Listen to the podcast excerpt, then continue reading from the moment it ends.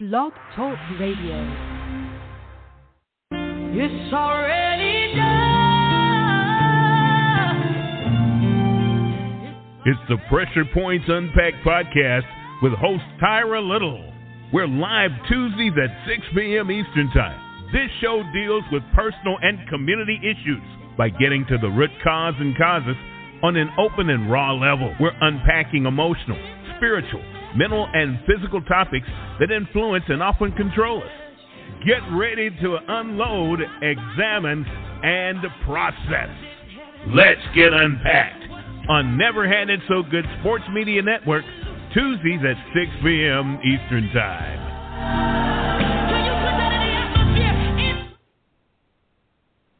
Well, hello, and welcome to Pressure Points Unpacked Podcast, where we're unpacking Tuesdays spiritually, mentally, emotionally, and physically. And so, as I've told you, for this month, because we're coming up to an election, we are not you doing our usual format. So today I have with me, because we have a special election coming up for the school board for Richland County District 1. So today I have with me candidate Robert Lominack. Hi, Robert. How are you? Hey, Tyra. How are you doing? I am great. How about yourself? I am doing okay.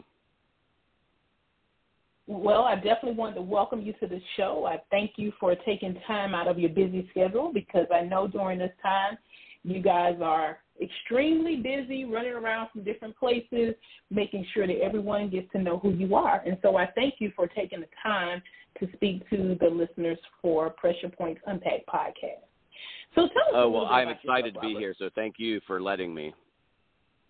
Yes, yes, yes. So tell us a little bit about yourself, Robert. Well, I'm originally from South Carolina, but I, I moved away for college and law school, and then moved to, back to Columbia in 2000. So I've been here about 21 years. And when I moved back here, I was a lawyer representing men on death row. And so most of what I was doing was telling the stories of my clients' childhoods. And so I learned a lot about childhood poverty and childhood trauma and also just missed opportunities. And I interviewed, you know, dozens of my clients' uh, school teachers and eventually I was drawn to become a public school teacher. And so after about a decade of, of representing men on death row, I became a public school teacher in Richland 1. And uh, I started teaching, and I, I, I taught for seven years. But one of the things that struck me immediately when I started teaching was just the gap between what our students and families needed and what they were actually getting. And so I started a nonprofit uh, that would provide intensive services to students and families living in poverty. And after seven years of teaching, I stopped teaching to run that nonprofit full time. And that's what I'm doing today. And I've got two sons. One graduated from Dreher High School, and one is a junior at Dreher right now. Okay, okay. So now, what is the name of your nonprofit organization? It's called Richland County Public Education Partners. So it's a mouthful.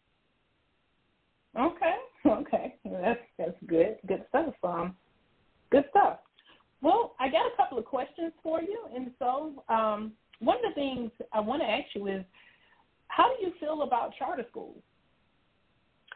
Well, you know, they're all different types of charter schools, and Mm-hmm. my organization and, and me personally are uh, we're you know public charter schools are very different than private charter schools, and in South Carolina, our charter schools are public charter schools, so anyone can go to them. Um, but I will tell you that overall, I really want to f- focus on strengthening our community public schools because uh, at the end of the day, that's where most of our children are going to go. I mean, over 90% of our students are going to go to the school that, that is in their community. And so I want to make sure we're focused on that. Now, having said that, some of our school districts do have a lot of public school choice. So they may have a public magnet school or a public charter school Right. that anyone in the district can go to. And, you know, I think that it is nice to have some uh, choices for families if there are some needs that their schools aren't able to address. I think that's okay. Where I get concerned is when we start diverting public money to support private schools, and I think that's that's a different issue. Right. What's funny is that was going to be my next question for you about how you feel about the open enrollment. So, you know, I mean, you you've already nailed that. Um, so, Robert, what you know, what's your take on addressing the amount of kids being expelled from school in retention? Well, I, I mean, it's one of the things that frustrates me most, and I'll I'll step back for a minute. When when I left teaching, um, one of the reasons I left teaching to take on the the responsibilities of my nonprofit full time is because I recognized that uh, too much was being expected of teachers. And mm-hmm. students were bringing a lot of outside of school factors inside the classroom, and there weren't enough adults in the building to address them. And so that burden was falling on teachers. And what would happen is uh, a student would be struggling in the classroom. The teacher can't address that and teach at the same time. And so they call for someone. Well, it may take 30 minutes for someone to get there because the assistant principals and the principal are all overwhelmed with meetings and the things that they have to do. And in the meantime, now that student's behavior has escalated. And then all of a sudden, mm-hmm. they're getting suspended. And what I've always said is there's no magic suspension. A student doesn't come back better after you've sent them home for three or four days or a week. And so what my program did is we had a social worker and myself, and we worked with mm-hmm. one grade level of students, and we promised those teachers – the minute you're struggling with a student, you call us and we'll be there in 60 seconds or less. And in that way, we, we supported every student in the classroom and the teacher because it meant that student who was struggling got immediate support before it escalated. The rest of the students weren't disrupted, and that teacher could continue teaching, and it gave us a chance to build a supportive relationship with that student. That's how you avoid suspensions and expulsions because we are not going to suspend and expel our way out of these issues. Mm-hmm. That's that's um that's very good. I mean, everything that you just said. I mean, I wholeheartedly agree with it. Um, because the teachers do have a lot of responsibility. They're not able just to go in there and just to teach. Um, you know, their mom, they are, you know, the lunchroom person because you know, you know, kids who may not get the opportunity to eat breakfast in the morning, or food may not be there or for homelessness. You know, um, you, I know a lot of different teachers who they have food or they have things in the classroom, you know, and then again, the teacher is the social worker as well. Um, so everything that you said, you know, I'm, I'm really happy to, that your nonprofit is actually trying to bridge that gap. That's really good, really good. Um, well, and what you just said is so insightful. I mean, you're right that the teachers are expected to be all of those things, and mm-hmm. it's just overwhelming the teachers. And I think that's one of the reasons we're losing some teachers. Um, but I also I don't want to not mention this. You know, talk about suspensions and expulsions and look at the data. Uh, we're suspending students of color at a disproportionate rate, and that has got to be addressed. Um, and we've got to acknowledge that and figure out what the reasons are and address it preferably we just need to suspend and expel fewer students. I mean, it just those are not fixes to the problem anyway. Right. Well, you know, and and this has been ongoing. This isn't a new um, problem. It has always been that that same um, dynamics of what you just said of how you have more of African American children that are being expelled. Um, and, and I really wonder if they even take the time sometimes to dig into those children's background to see what's going on. Because I, I truly, and this is just my thought and my belief, I don't think that children get up in the morning wanting to be bad and disruptive. Um, they they say so many different things behind the doors um, that people don't know or they don't take the time to be concerned. They just label them as being a bad child. Or if not that, you know, they're labeling these children with learning disabilities instead of getting to taking the time to get to the root of the issue.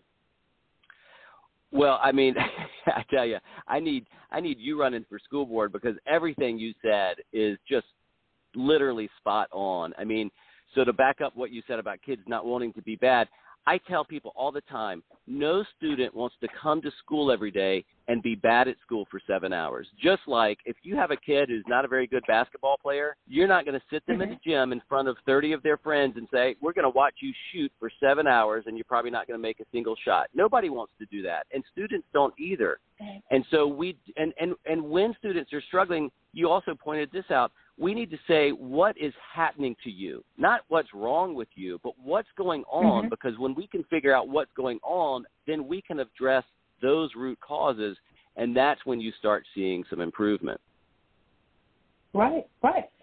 I mean, it's just it's unfortunate that um, adults want children to come to school and be adults. Yeah, they really that's right. want them to come to school and be adults and act like they don't have any problems. When adults have problems, you expect them to come to school and if say for instance another child does something to them or you you want them to be able to function like they don't have any issues in life. And adults can't even do that. Well, that's exactly right. so- That's right. Yeah, yeah. I, I- I think the expectation sometimes is just too much. And I think that if we can begin to roll back the layers, and even for the teachers, while they're in school learning how to be teachers, they're getting this training. People need to start to prepare these teachers that, hey, you may walk into some environments to where you're more than just a teacher. And so they can be better prepared. And so when these things begin to hit them and they got this child that is just being so disruptive, they look at them and say, no, there's something else going on, instead of trying to label them so quickly. Well, and that you're you're so right, and that's where that team approach comes in because you know teachers don't have time like my social worker did to go to the home and meet with the family and see what obstacles they were trying to confront and see how we could then help. Um, but it really helps for teachers to know what's going on so that they can gauge how they interact with the kid based on those circumstances. And I'll tell you, you know, when teachers feel like they're part of a team and that team is taking some of that burden off their shoulders, uh, they work so hard and they really feel like they're being set up for success. And those Right. make for happier teachers, and that's how we keep teachers. Is we make sure we're providing that level of support. Mhm. Mhm. I mean, that to me, that's the only way because if you prepare them with someone who has been in the field for a while, um, then they have someone else that they may could go to and talk to about these issues. But I do think, you know, and I, you know, I don't know how they're actually preparing teachers.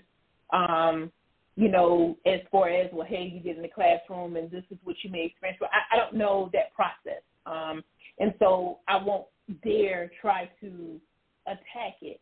But um, I do know that just in life in general, if we better prepare people, then they'll have an idea of what they're getting ready to walk into. So, Well, I think um, yeah, I think that's right, and I think that's right. And you know, one of the frustrations I'll, I'll hear from teachers sometimes, and and I had this too, is that we would we would learn about issues like trauma and how it can affect kids, and and how we can better deal with it in the classroom.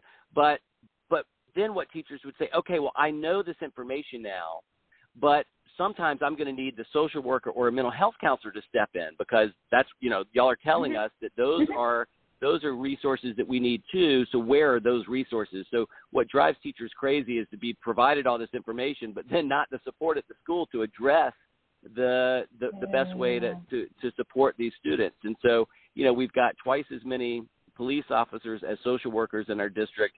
We only have 14 mental health counselors for 23,000 students. That's just the wrong proportion, in my opinion, and that's not providing support to the teachers and the students. Absolutely, it is not. We're we're, we're going to circle back to that. Um, we're definitely going to circle back to that before before we end this this, this session today. Um, so I want to ask you also, how do you plan on assisting the district with bridging the gap of learning loss from COVID nineteen? This is huge. Yeah, and it you know it's going to take time. I mean, you know, one of the things that teachers get frustrated by is that you know everybody says, well, we've got this learning loss, and then students come back, and right now, you know, I've talked to some second grade teachers who are struggling because kids are, you know, many of their kids might be at a kindergarten reading level, and yet the teachers are required to use second grade materials. So one of the things we've got to do is acknowledge where we are and and and, and be realistic about the time it's going to take to catch up.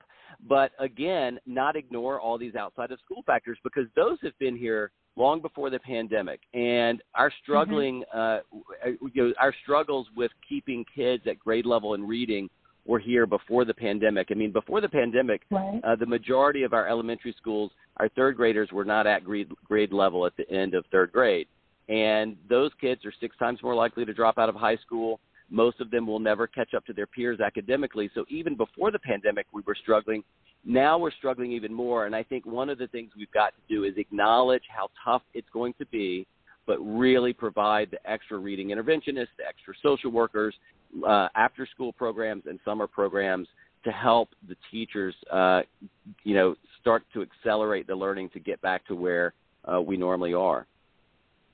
Right, right. No, that's definitely there's definitely work to be done. Um, and, and what you just said was key, acknowledging it. Um, and definitely going back and understanding we did have these issues before COVID 19, and now you have, you know, those issues, and now you have this whole gap that has created even a bigger learning deficit. So, definitely. That's right, and, it's, um, it, it created that deficit in an inequitable way, right? So now we're seeing that opportunity gap widen in some areas, and we're going to have to, you know, work triple time and overtime uh, to address it. But we can't just tell teachers, "Hey, uh, teach harder in the classroom." That's not going to just fix it if we're going to ignore where the students actually are, and we can't be unrealistic about our expectations and the time it's going to take. Right, right. So, you know, I've I've I've heard, you know, your passion um, that you were, you know, a, a teacher before you taught in the district, so you see a lot of issues, which is always good when you have actually spent time in the district, so you are aware of a lot of other things. But let, let me ask you this: um, Do you feel like the current attendance lines provide a level of diversity? Oh my goodness! I mean, you've opened up a, a Pandora's box of issues. Oh, yeah. I mean, that is so difficult to figure out because you you know you we've got some of we've got schools that communities are very invested in, and I never want to discount that that connection to a school that's been in a community for years. Um, and so changing who attends that school or where kids in that community go can be very difficult. Um, I think, but you know what we see is that some schools uh, have more students who are not living in poverty attend them, and so those schools are going to, mm-hmm. on paper, uh, look more successful. But if you dig in a little bit, the students who are living in poverty that are going to that schools are also still struggling. And so, you know, I really want to see us focus on that issue and see if we can really uh, provide some of the same programs, the same awesome opportunities at all of the schools. And at some point, I mean, you know, they have to address redistricting every so often.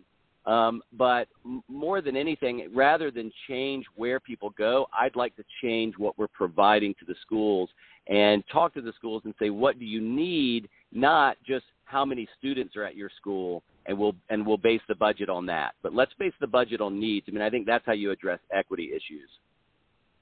And, and I agree, but I will tell you this, um, Robert. I'm actually a product of Richland District One.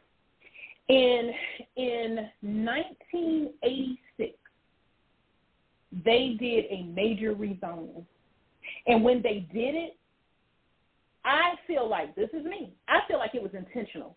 I, I feel like what they did was intentional. They created some issues. They created some major socioeconomic issues.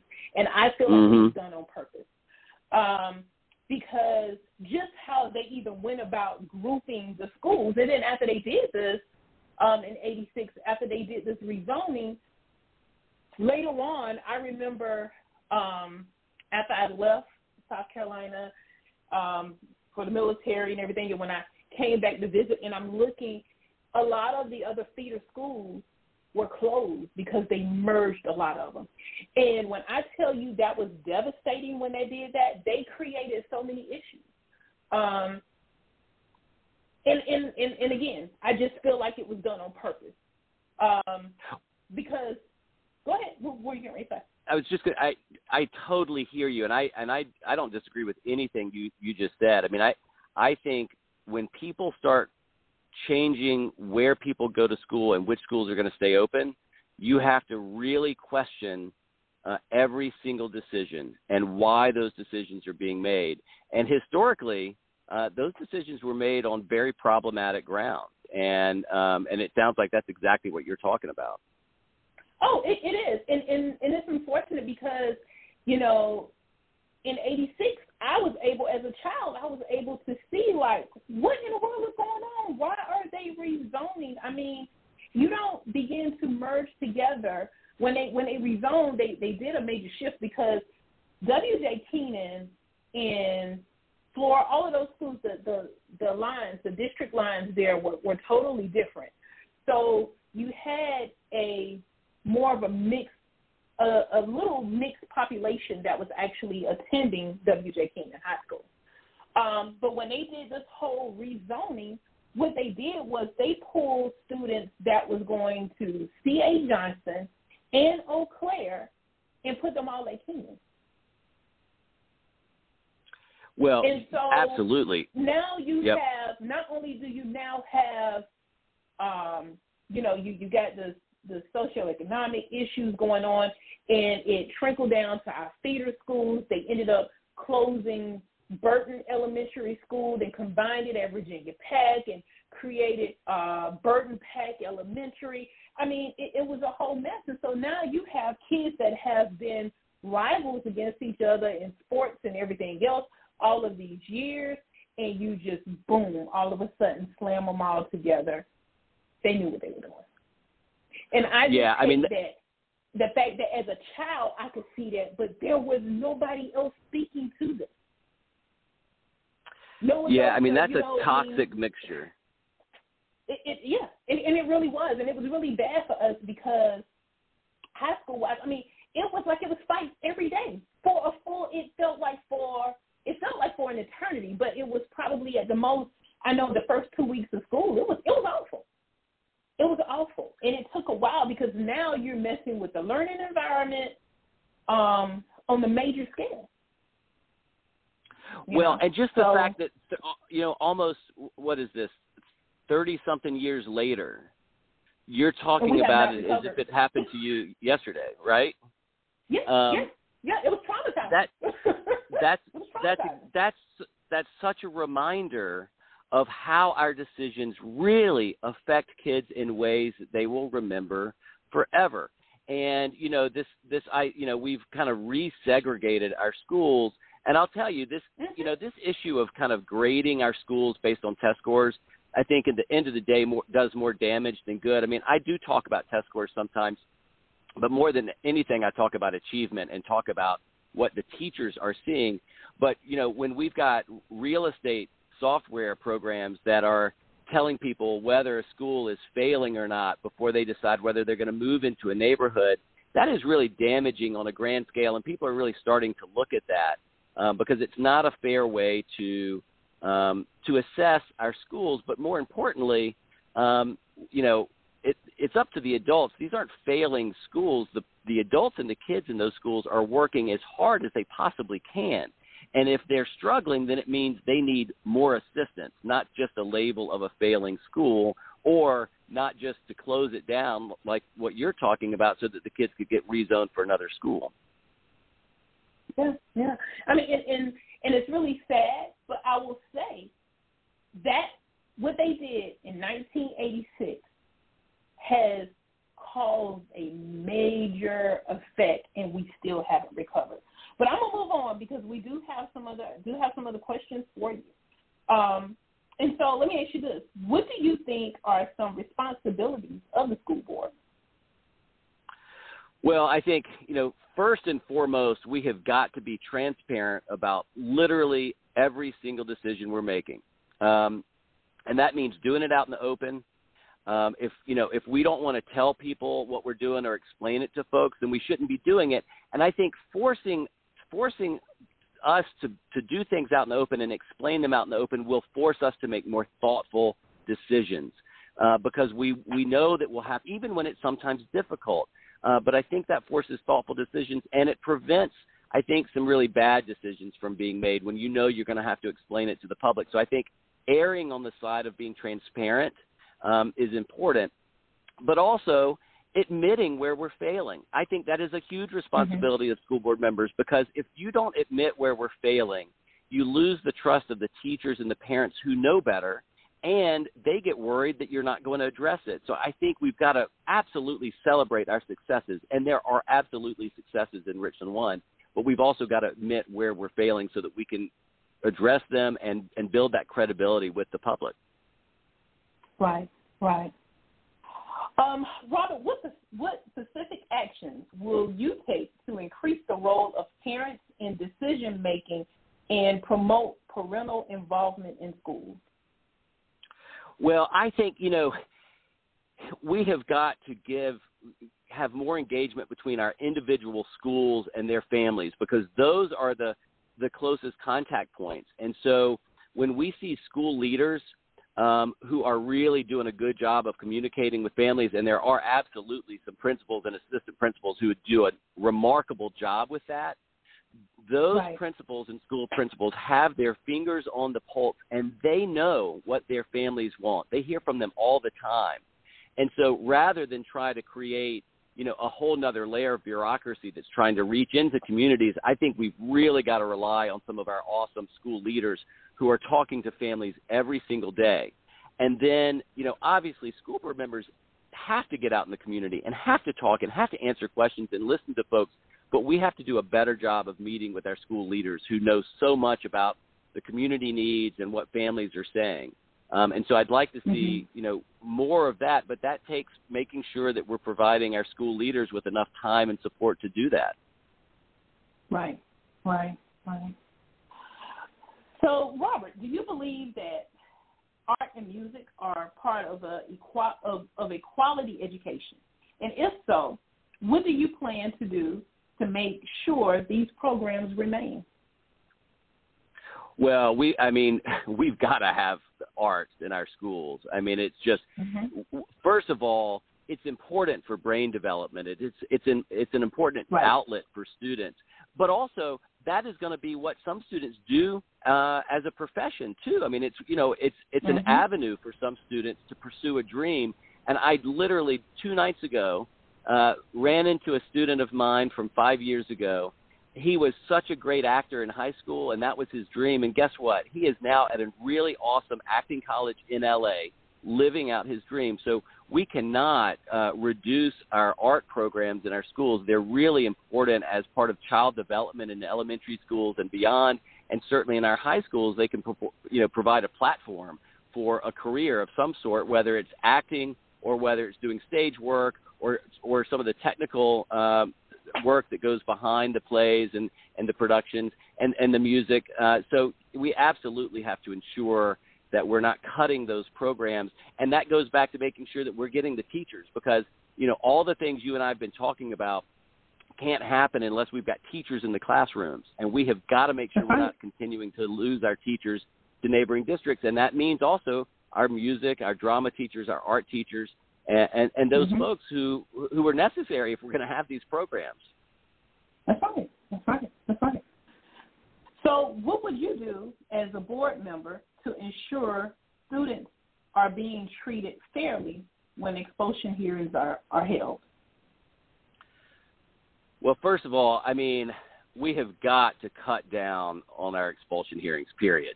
Um, and but but when I say that, because we have done that over the years, but what teachers will get frustrated by is, you know, as a district, we'll say we're going to cut down on expulsions, but we don't then provide the support to teachers and schools to deal with that underlying behavior. You can't just say we're not going to expel kids, but we're also not going to address the behavior issues because there are sometimes very real right. behavior issues. And so, first of all, mm-hmm. going back to what you and I were talking about earlier, I'd address the root right. causes so that we could eliminate most of the expulsion hearings. But also, you know, when when students, um, you know, if there is a need for something like that, you know, one of the things I'd make sure that every family knew is that they have a right to a lawyer, and I'd refer them to a legal aid attorney mm-hmm. if they can't afford someone because families deserve to have that, and if they can't afford one, right. they also still deserve to have that advice so that they know what's going on. That's I've right. seen so many times where they didn't have it, and it just breaks my heart when families don't Mhm. have that level of, of support and advice only because they can't afford it and nobody has told them about some of the wonderful attorneys at Legal Aid. There we go. That's it, right there. You have to inform people, and and so many times that's not what happened because it seems like sometimes these dysfunction hearings are set up to okay, yeah, all right, high five, we we've we've made it, we really expelled this child, instead of trying to express to the parents that there is help out here. Let's make sure you're informed before you walk into this hearing with your child because this is going to help determine your child's future and who they become. They don't. I, think sometimes people don't think about the fact that yes, we do have some some behavioral problems, but we have to think about if we're saying that the children are our future, we have to think about how we are setting these kids up because everything that happens to them in life at a young age is going to affect them as an adult. And so we That's want exactly to right. set them up for success. We want to set them up for success because they're, they're our future. And, and sometimes I have to wonder, do we really value them as being our future? Well, that's right. And and when we get adversarial with students and families, then then we're failing uh, because that that should not happen. And when we when we label kids as bad kids, we are not setting them up for success, right? I mean, we are we are dehumanizing them, and we are we are failing to do the work that the adults uh, are supposed to be doing. And I think that's one of the ways we could get better. Exactly.